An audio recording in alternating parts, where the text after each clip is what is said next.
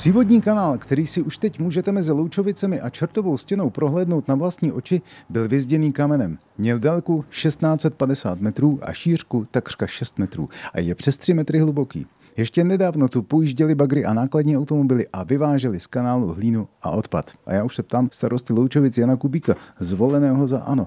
Co tady teď bude a co jste s tím kanálem museli udělat, aby vypadal tak, jak vypadá teď? Tak jedná se o projekt sanace Špírova kanálu, sanace skládky Čertova stěna. Momentálně jsme ve stavu, kdy byla vysanovaná skládka. Původní kamenný kanál je vyčištěn a momentálně se na něm projektuje další vodohospodářské využití, na čemž spolupracujeme s Českým rybářským svazem, který tam má v úmyslu instalovat sádky pro pstruhy a další lososovité ryby. A levý kanál, ten betonový, ten je také zasanován a momentálně připraven jako těleso vltavské cyklostezky, která by se měla začít letos realizovat. Oba dva kanály vedly tady pod Loučovicama od takzvaného jezu Hubert Lutz a vedl na čertovou stěnu, kde v podstatě voda padala ocelovým potrubím dolů na Vyšší Brod, kde byla instalovaná vodní elektrárna, kterou Špíro napájel papírny věvřím.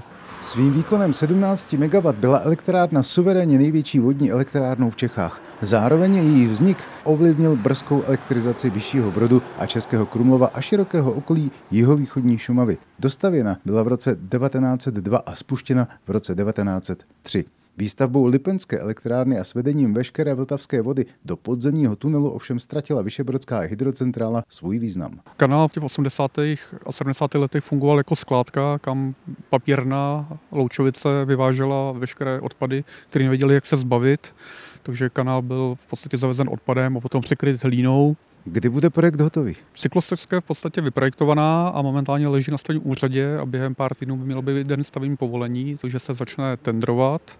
A co se týká využití toho kamenného kanálu, tak jsme momentálně ve fázi projektování nápustních a výpustních objektů a tam je plán spuštění příští rok, někdy červen. Zatím veškeré náklady se pohybují někde kolem 45 milionů korun a z toho velkou část pokryla dotace ze státního fondu životního prostředí a dále dotace z jeho českého kraje. Původní vyústění kanálu bylo svedeno do dvou ocelových potrubí, která byla 560 metrů dlouhá a měla průměr 1,80 m. Dodnes tu leží, stejně jako některé další pozůstatky hydrocentrály. Celá památka se svým významem vyrovná slavnému švarcemberskému kanálu. A také by se měla stát magnetem pro turistický ruch, který, jak všichni doufají, znovu ožije. A právě od Čertovy stěny bude na Loučovickou část cyklostezky navazovat část Vyšebrodská. Jakým způsobem, to se ptám Jana Straky, místo starosty Vyššího Brodu zvoleného za nezávislé.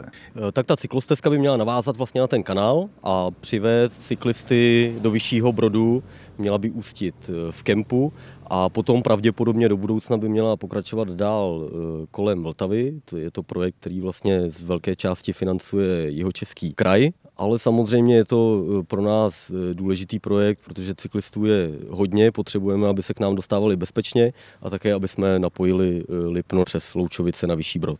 Zdeněk Zajček, Český rozhlas, České Budějovice, Loučovice, Vyšší Brod.